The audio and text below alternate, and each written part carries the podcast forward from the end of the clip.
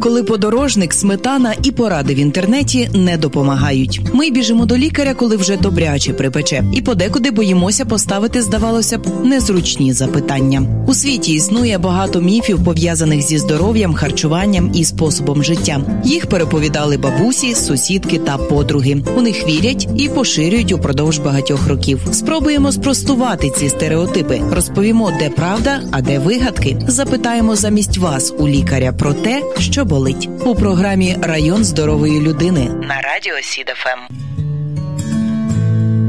Радіопередача Район здорової людини виготовлена за підтримки проєкту Агентства США з міжнародного розвитку USAID – медійна програма в Україні, що реалізується міжнародною організацією Internews. Ця програма зміцнює українські медіа та розширює доступ до якісної інформації.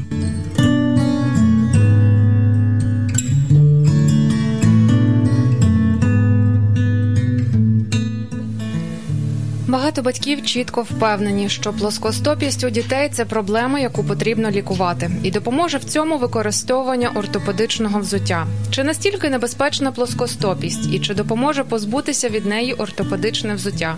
І, взагалі, чи всі деформації ніг у дітей є ортопедичними порушеннями? Давайте міркувати разом. Знаючи особливість юного організму, дитячий лікар, ортопед-травматолог визначить патологію і призначить адекватне лікування. Саме в дитячому віці важливо зауважити зауважити початок розвитку недуги і звернутися за кваліфікованою допомогою. Прогресування порушень в розвитку скелета може призвести до низького рівня життя у дорослому віці, а також до порушення функціонування організму в цілому. У програмі Район здорової медицини, яка звучить в ефірі за підтримки район медицина, ми не рекламуємо жодних препаратів і закликаємо вас не займатися самолікуванням. До ефіру нині долучився лікар-ортопед комунального підприємства Луцька міська дитяча поліклініка поліклініка Володимир Трофимович Гітуляр. Доброго дня. Доброго дня. Найперше буду вас запитувати, у якому віці в дитини розпочинає формуватися постава. Питання досить глибоке. Фактично, постава формується від народження.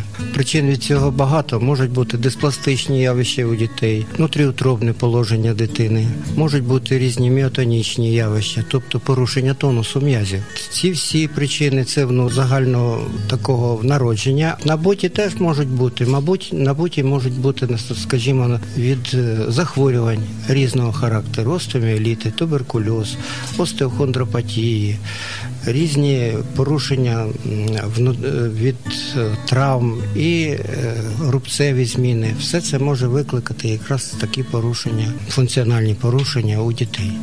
А чи за допомогою сучасної техніки можливо це передбачити, що доки дитинка не народилася?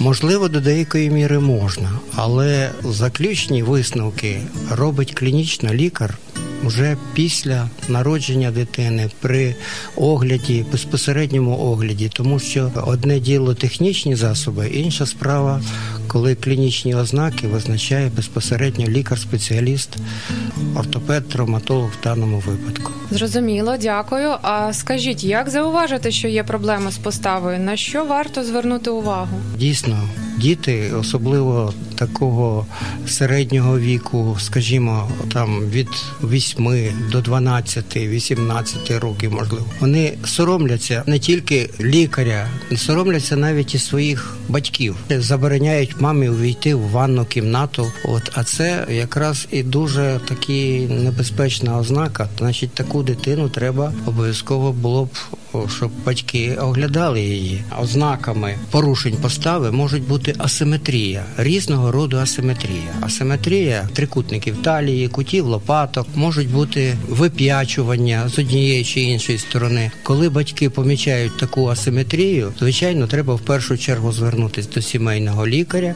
і він порадить, чи є якась нагальна необхідність для того, щоб оглянути таку дитину у лікаря-спеціаліста по кістковій системі, тобто ортопеда-травматолога. А якщо батьки самі вловили якісь певні моменти, можливо, вдома підгледіли, які їхні дії мають бути? В першу чергу, ви знаєте, що всі діти мають бути фізично розвинуті. В нинішні часи е, наші дітки сидять більше в ноутбуках, планшетах, інших гаджетах. От, а це все звичайно, не на користь, а тільки на шкоду для дитини.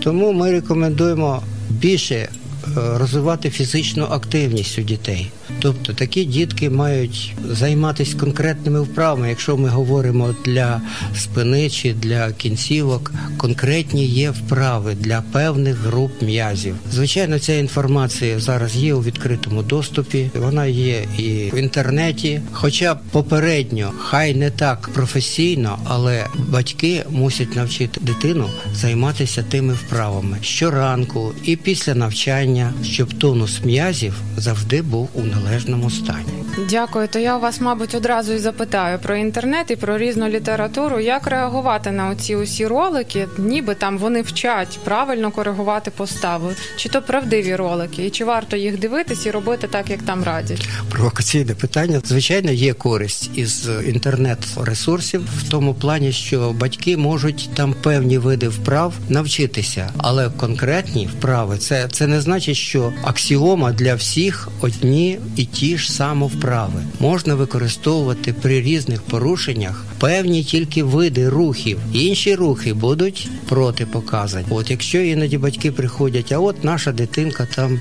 е, займається рукопашним боєм чи карате, а е, якраз ці види спорту розхитують хребет, не зміцнюють м'язи, а розхитують. От в даному випадку треба підходити індивідуально, тобто після отакої інформації, яку вони отримують із інтернет-ресурсу, ліпше порадитись, хоча б сімейним лікарем. Якщо сімейний лікар захоче якусь е, зробити корекцію, він тоді направить до спеціаліста-ортопеда.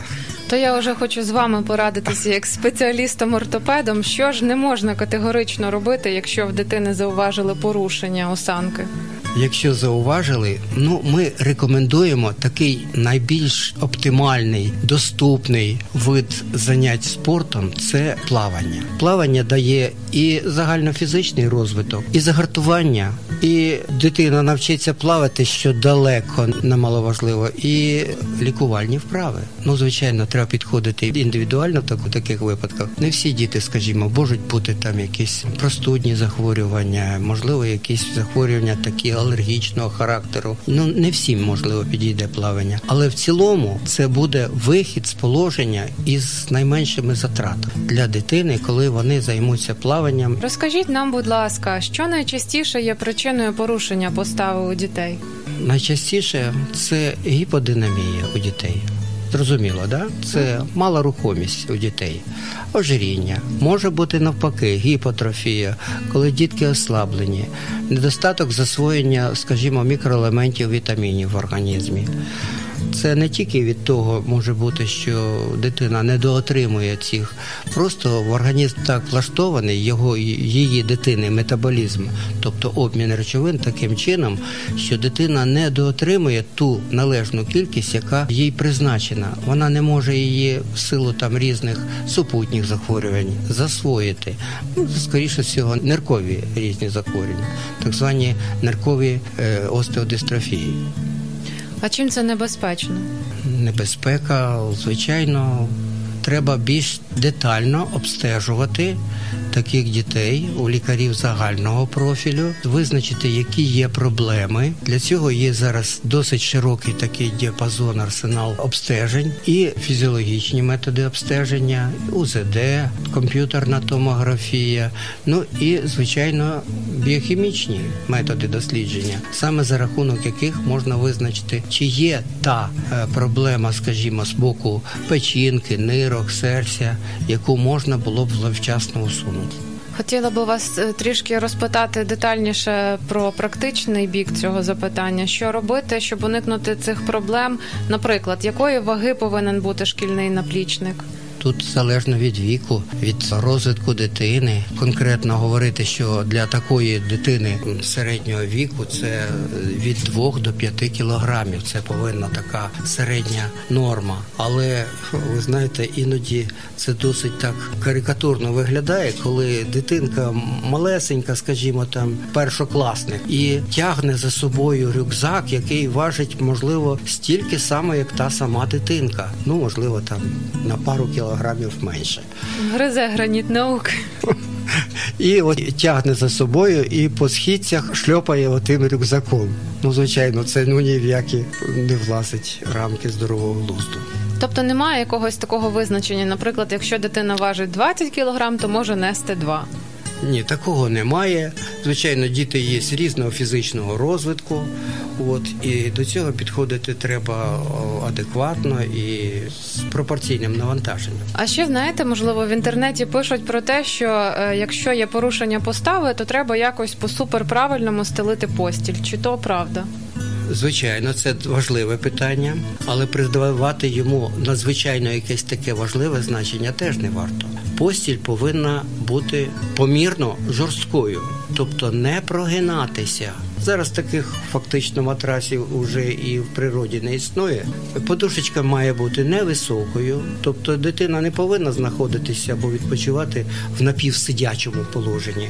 Вона повинна бути в лежачому положенні, невисока подушечка, і ну є можливість, можна ортопедичний матрас, який враховує всі фізіологічні згини. Якщо в ідеальному випадку, то все це дуже корисно для правильної постави.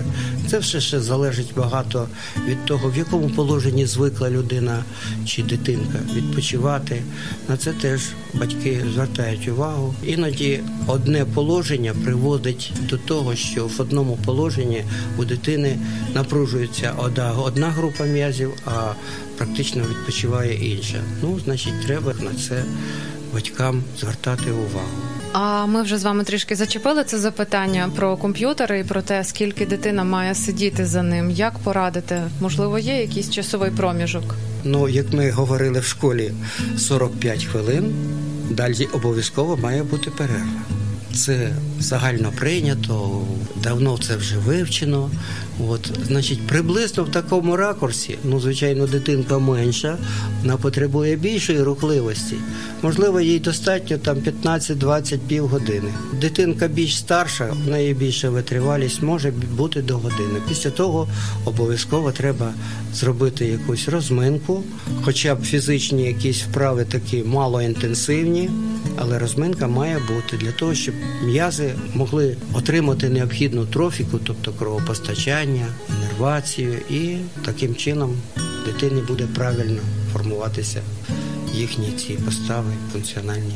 А скажіть ще, будь ласка, от зараз таке покоління, мабуть, е, я би назвала, можливо, так грубо буде звучати зігнутих ший. Усі отак от нагинають і дивляться десь там в телефоні на колінах. Як навчити дитину, щоб вона так не робила? Бо це ж хребет, напевно, теж псується. Сутулість. Сутулість. Ви знаєте, це теж дуже важливо, те, що ви запитали.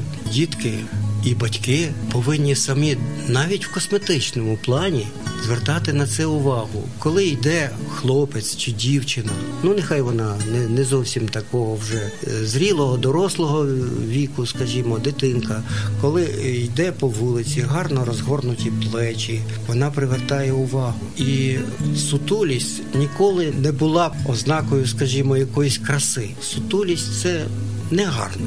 В косметичному навіть плані на це батьки повинні звертати увагу.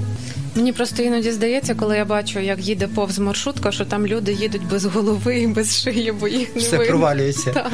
у вигляді е, знака запитання, так? Десь приблизно так. Добре, дякую вам за поради. Маю ще одне запитання. Є таке, що в інтернеті буває трапляється чимало різних оголошень, в яких пропонують за там певну кількість сеансів, 10-12, припустимо, вирішити проблему з порушенням постави. Це взагалі реально? Це нереально. Це дійсно питання досить таке. Займатися е, вправами, тренуванням м'язів треба постійно. За 10 процедур це питання вирішити неможливо. Ще одне дуже важливе, те, що ви зауважили, що різні роду маніпуляції на дитячому хребту категорично протипоказані. Навіть так. Навіть так, маніпуляції протипоказані. Раніше я працював ортопедом загальним, тобто і дорослим, і дитячим. Маю сертифікат по мануальній терапії, але в жодному разі до дітей підходити з різного роду маніпуляціями не можна, тому що це може якраз і викликати, спричинити виникнення уже не тільки функціональних, а й органічних порушень у вигляді сколіозів. Чи можливо коригувати осанку медичними методами? От якраз тими постійними тренуваннями м'язів. Якщо ми бачимо, що є якісь е, зміни в одну чи іншу сторону, можливо, навантаження можна давати більше на одну сторону, е, трошки менше на іншу. Для цього в нас є спеціалісти, інструктори з лікувальної фізкультури. Іноді е, суміщають це спеціалісти-масажисти. Хоча ви знаєте, мене оце слово масажики, мами іноді його вживають це слово. Масажики. Ми поробили масажики, і от зразу все змінилося в радикальну сторону. Тільки наполегливими тренуваннями можна досягнути певного результату. І підтримкою цього результата теж завдяки тренуванням м'язів. Масаж ніхто не заперечує. Це дуже хороша процедура. Вона підтримує кровопостачання, трофіку м'язів. З однієї сторони, можливо, зменшує тонус м'язів, з іншої сторони, там, де потрібно, покращує тонус м'язів.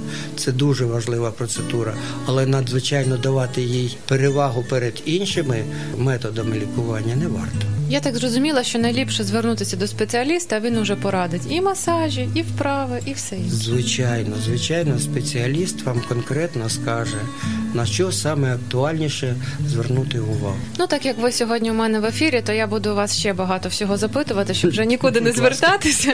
Скажіть, будь ласка, а чи може оця сколіотична постава перерости у сколіоз?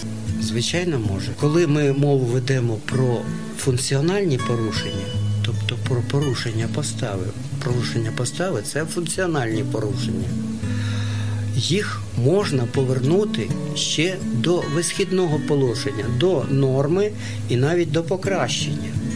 Коли виникають такі вже органічні зміни, анатомічні, коли вже м'язи не мають змоги утримувати хребет в симетричному положенні, і вже виникає деформація хребців, повернути її в висхідне положення, тобто до норми повернути, надзвичайно важко. Скажімо, якщо ще сколіози не компенсовані, однобічні і правильно е, підхід до лікування проведений ще до деякої міри, до деї в першій ступені, до деякої міри не можна повернути. А взагалі при появі таких органічних змін головне завдання батьків, лікарів, а в першу чергу пацієнта, тобто дитини, не допустити погіршення. Не допустити в жодному разі. І поки дитина росте, а ростуть дітки, це як мінімум до ну, дівчатка там до 16, 18, хлопчики трошки більше, до 20, 24, 5 років, не допустити погіршення. Бо якщо деформація запустилася, оці органічні анатомічні зміни запустились, і вони постійно прогресують, це вже може бути до більш важких наслідків не тільки з боку хребта, а й з боку внутрішніх органів. Тобто дитина вже страждає в повноцінній мірі так серйозно. А скажіть, сколіоз можна спадкувати від батьків, чи він тільки набувається за життя? Звичайно, є і ви, випадки є, а бувають досить часто.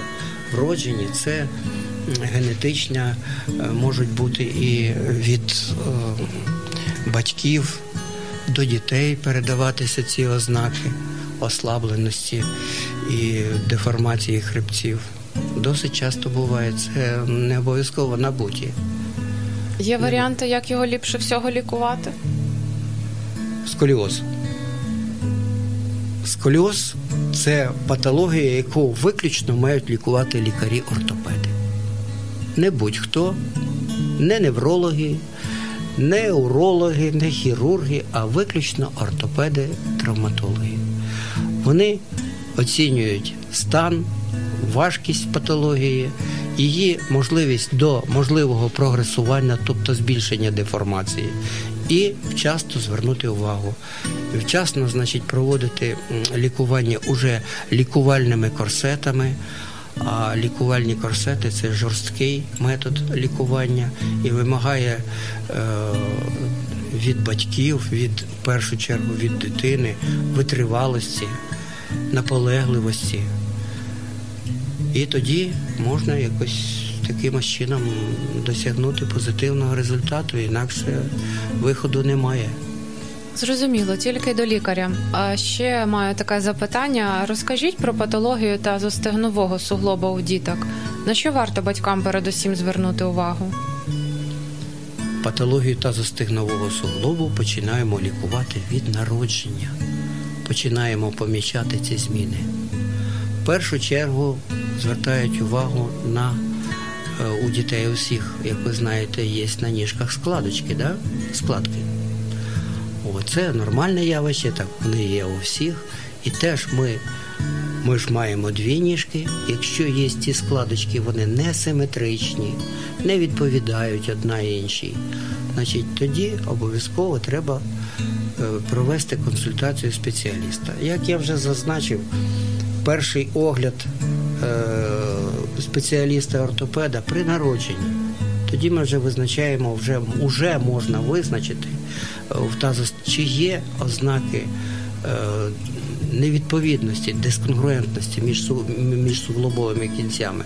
Уже можна помітити після народження.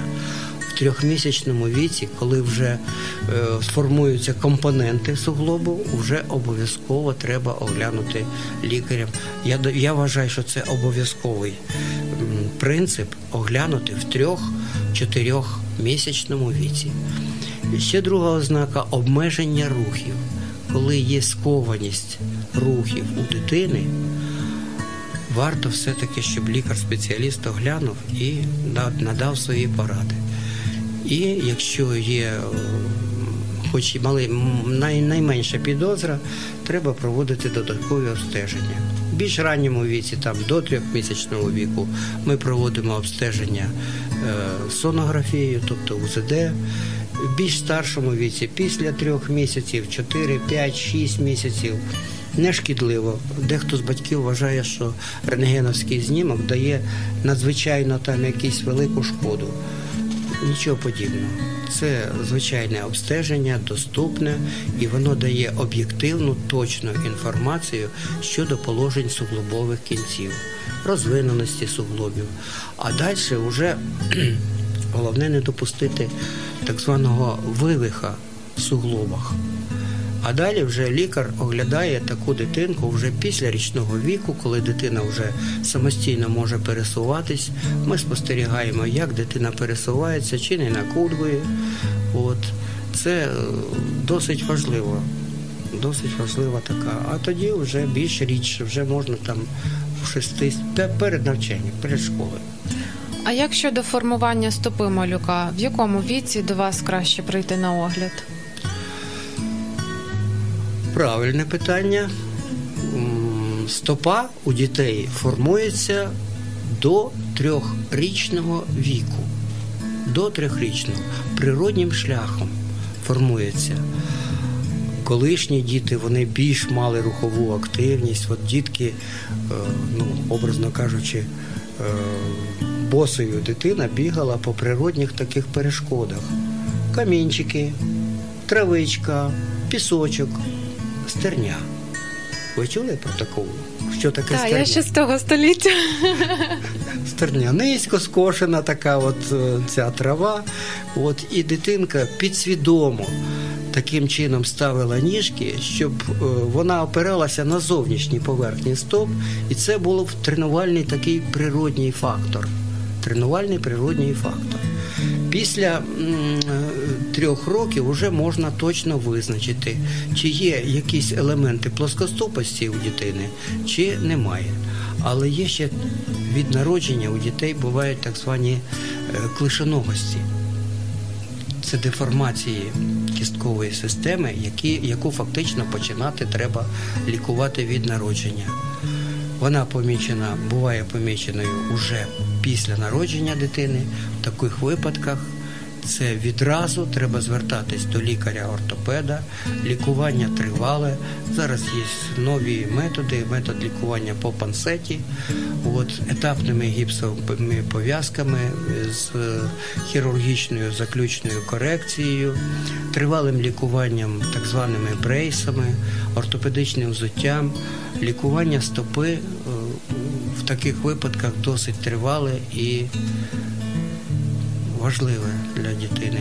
А плоскостопість можна після трьохрічного віку вже визначити, чи воно є остаточно, чи тонус м'язів знижений, але теж таки зауважуємо, що лікування це вправи лікувальної фізкультури. Уже такому віці, скажімо, після чотирьохрічного віку, коли дитина має можливість свідомістю своєю виконувати конкретні вправи, прокатувати валики, захоплювати предмети ніжками, переставляти.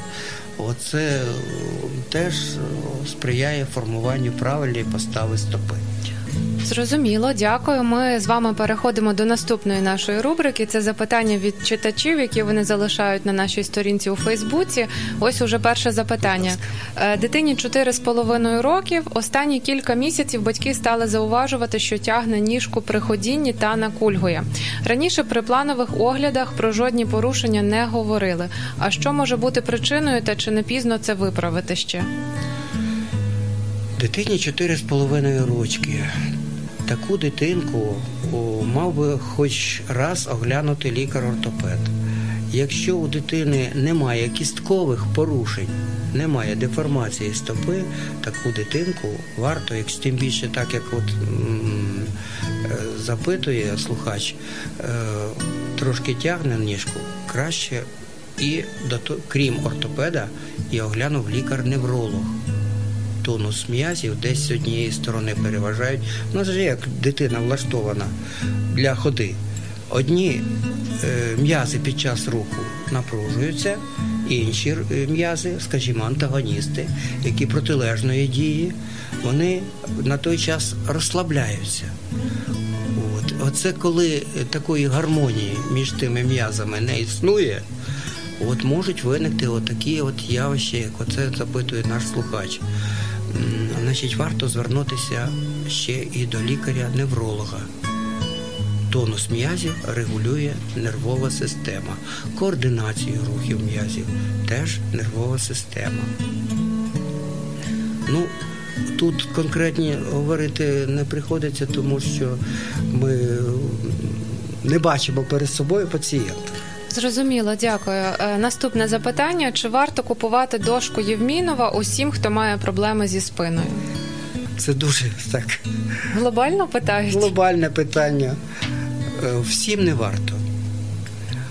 Е, Дошку Євмінова зараз є багато таких ортопедичних центрів, тому і клініка патології спини, там, скажімо, де от використовують так звані кіпариси, такі от, е, значить, дошки по, по- е, вигнутій площині. Але дошка Євмінова сама по собі лише дошка вона не дає такого оптимального результату, коли просто дитина на ній лежить. Треба, щоб дитина виконувала вправи. Якщо дитина вправи на тій дошці виконує, то тоді, да, на похилій площині, тоді приносить це користь. Я думаю, не варто. Отже, купівля це тільки пів питання. Залишається ще чи буде вона використовуватись. Дійсно, це дійсно так. Це треба, щоб вона приносила е, Користь. користь і не, не лежала як там як е, брошка на, на, на піджаку там чи якийсь значок. Це щоб вона дійсно приносила користь. Це на ній треба займатися щоденно. А там в цих центрах, то, скажімо, дитина позаймалася одна, там, скажімо, півгодинки, потім через деякий час інша дитинка підійшла, позаймалася. От це реально. А щоб купувати, я вважаю, недоцільно. Дякую. Маємо ще запитання. Е, Дитина в рік ще не ходить самостійно, а ось старша вже бігала у цьому віці. Немає двох дітей однаково схожих одна на іншу, як дві краплі води. Кожної дитини є свої якісь індивідуальні особливості. Дійсно, одні е, там хизуються, що дитина майже там 8 місяців вже почала ходити. Інша дитинка почала е, в річному віці, трошки пізніше. Акцентувати на тому якось увагу не варто. Більше того, я скажу, для лікарів неврологів, коли вони вважають, що ці безумовні рефлекси вони сформуватися повинні як мо- якомога швидше. Це важливе значення. Ми ж, ортопеди, вважаємо важливим, щоб кісткова система сформувалася правильно. Прискорювати цей процес формування кісткової тканини краще відстрочити. Тобто не примушувати дитину е, там е, якісь використовувати ходунці чи манежики, чи ті тому, чим пізніше почне дитина, ти на більш сформований кістковий скелет вона буде опиратися. І тоді навіть у майбутньому ми ж відносно е, сколіотичних постав, відносно сколіозів говорили, хребет теж повинен мати якийсь запас міцності до того часу, поки дитина почне ходити. Добре, дякую. Маємо ще одне запитання. Е, У малюка спостерігають деформацію нижніх кінцівок, клишоногість та плоскостопість. Ми з вами трошки про це поговорили, але я не можу не зачитати. Подібні патології в дитячому віці легко піддаються корекції.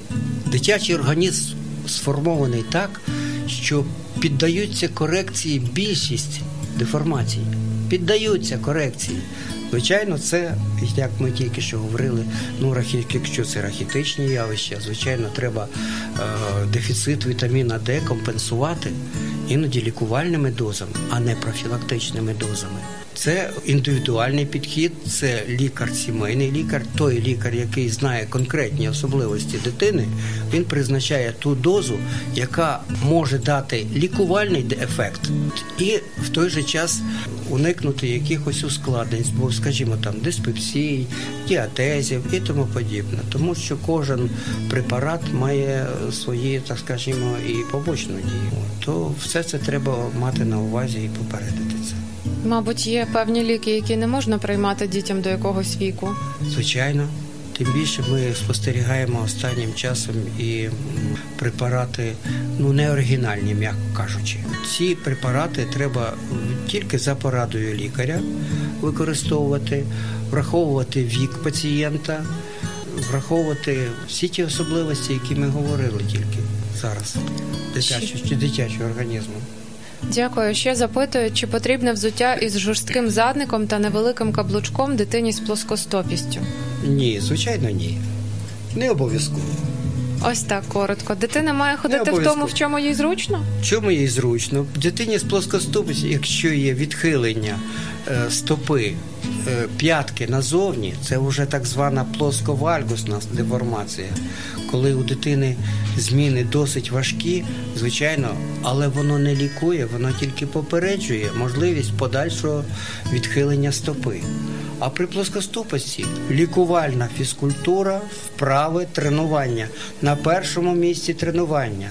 А устілки вони підтримують уже те, чого досягла дитина під час тренувань.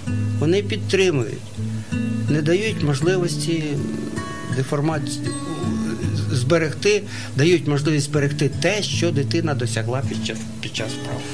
Чудово, зрозуміло, просто легко і доступно.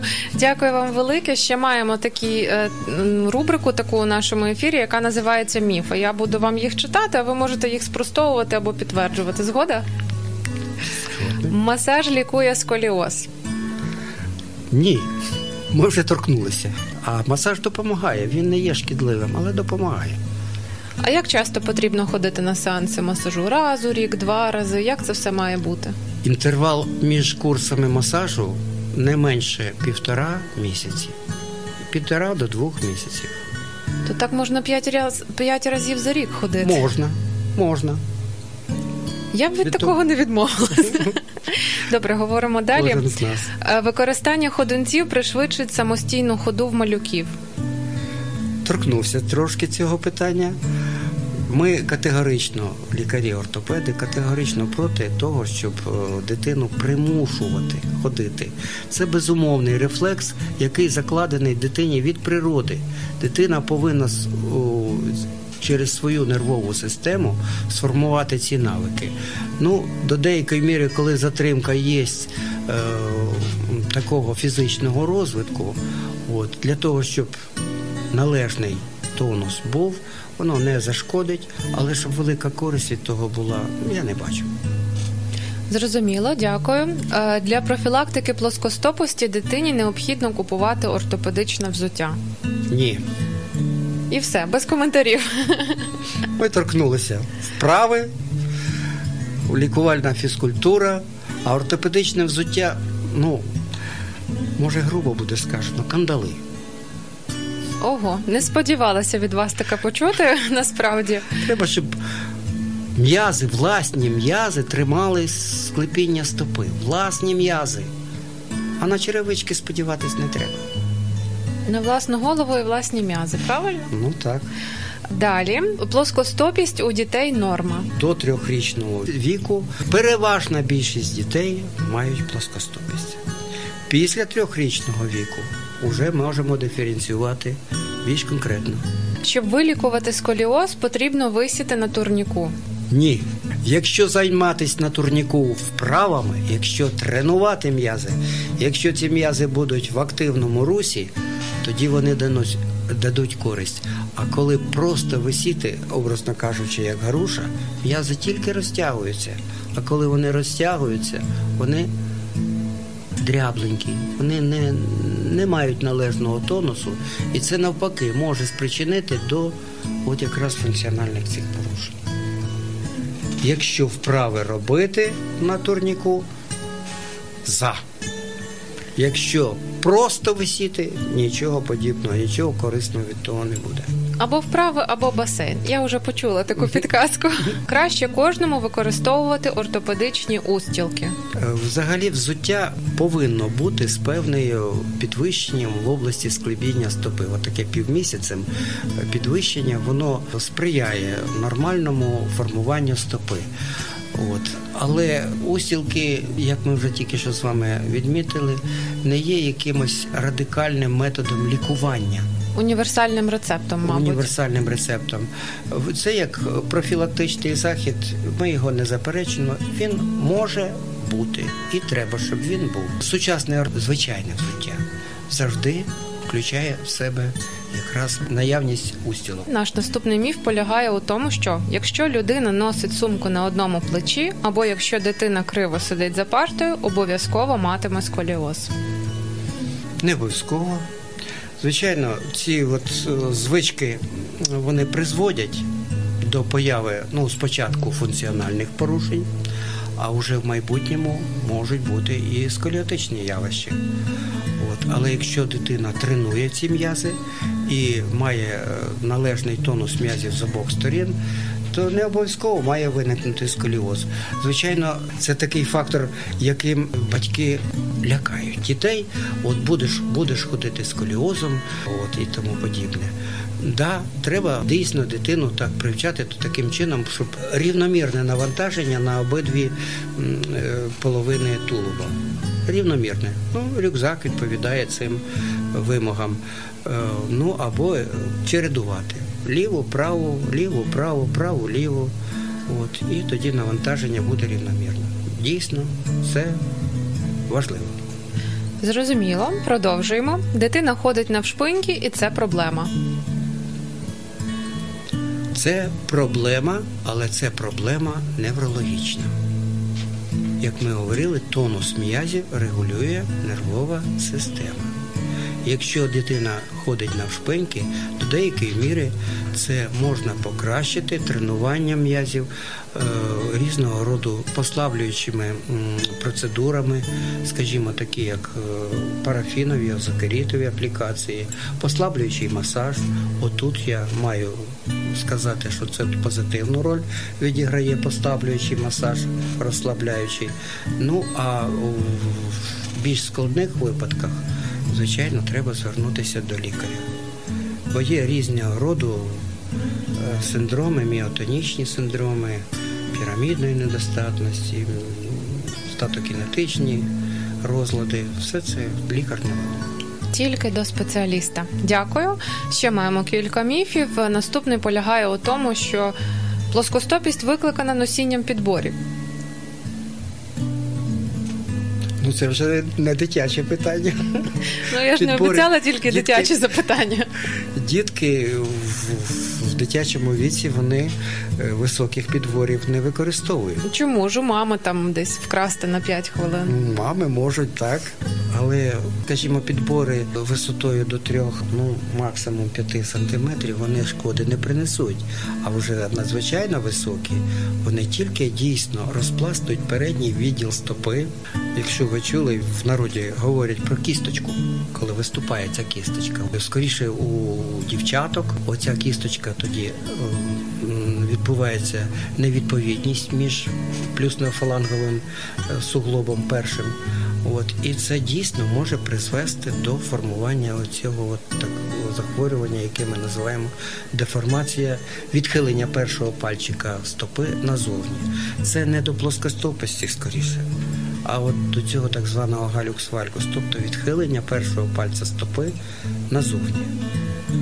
От, ця кісточка, вона е, в майбутньому може тільки прогресувати. От, і лікуванню піддається дуже важко. Уже в зрілому віці пропонуються тільки оперативні лікування, от, а бандажі ну, великого результату не приносять. Тобто, все, що рекламують в інтернеті, то відверта брехня. В плані профілактики вони можуть приносити деяку користь, а в плані лікування, звичайно, ні. Дякую. Повертаємося до наших міфів. Е, Стопа псується від ходіння рівною поверхнею. Корисно ступати по камінцях чи на пальчиках. Трошки торкнулося цього питання. Трішки так, давайте детальніше. От ми навіть у дітей е, до трьохрічного віку пропонуємо ходити по масажних килимках, по камінчиках, по травичці, по пісочку, босими. І це звичайно корисно і дітям старшого віку. І слід пам'ятати, що стопа це такий резерв, е, навіть не резерв, а де знаходяться багато рефлекторних зон, які подразненням яких ми можемо впливати на розвиток, е, на формування там внутрішніх органів, е, серця, легенів, е, там печінки. Подразнюючи ці рефлекторні зони, от якраз вони краще розвиваються. Так що це дуже корисно ходити діткам босенькими влітку. І, та й дорослим. Та й дорослим. Та й дорослим теж це тільки принесе користь. Маємо з вами ще, на жаль, тільки 5 хвилин до завершення ефіру, і два, мені здається, найцікавіших міфа. Давайте їх спростовувати або підтверджувати. Отже, це нормально купувати взуття більшого розміру. Це ненормально. Суття має бути власне тільки конкретного розміру. Треба виходити з індивідуальних таких особливостей. Можливо, замерзають ноги, можливо, якоюсь трошки шкарпеточку вдягнути плотнішу треба. Деякий запас треба, щоб був. Тільки Мабуть, дітям варто більше враховувати, адже вони постійно не, ростуть. вони постійно зростають, але краще, щоб воно було е, об'єктивно, було того розміру, який дитині їй буде зручно ходити, їй буде зручно робити різні вправи. Це краще, щоб вони були розміру того, який відповідає дитини. Ну, трішечки там пів на пів розміра може бути більший, але не набагато. Зрозуміло, дякую. Ну і давайте на сам кінець. Тих, хто має плоскостопість, беруть в армію чи ні? Беруть. Беруть зараз плоскостопістю. Ну, не всіх, а майже всіх. Плоскостопість, як ми вже знаємо, є різної важкості, різної висоти. Е, може бути різна висота склепіння стопи, е, різний кут нахилу е, склепіння стопи. Визначають першу, другу, третю ступінь. От при першої другій ступені плоскостопості діти підлягають службі, можливо, в певних видах військ. От, а з третьої ступені це індивідуально, про по бажанню. По бажанню батьків, по бажанню дитини. А перша, друга ступінь вона підлягає. Беруть так, що батьки мають визначити до якого ступеню А належать хоча це діти. не, не заперечує те, що не треба її лікувати. Її обов'язково треба, тому що в майбутньому у таких дітей виникають деформації, деформуючі артрози з больовим синдромом, і її лікувати обов'язково. Чи перша вона, чи друга, обов'язково лікувати. Зрозуміло, дякую вам щиро за те, що ви наголосили на цьому, і за те, що ви долучилися до нашого ефіру. Ми вже будемо завершувати. Нині спілкувались із лікарем-ортопедом комунального підприємства Луцька міська дитяча поліклініка Володимиром Трофимовичем Гітоляром. Дякую вам ще раз. І вам дякую. Будьте здорові! Радіопередача Район здорової людини виготовлена за підтримки проєкту Агентства США з міжнародного розвитку USAID – медійна програма в Україні, що реалізується міжнародною організацією Інтерньюз. Ця програма зміцнює українські медіа та розширює доступ до якісної інформації.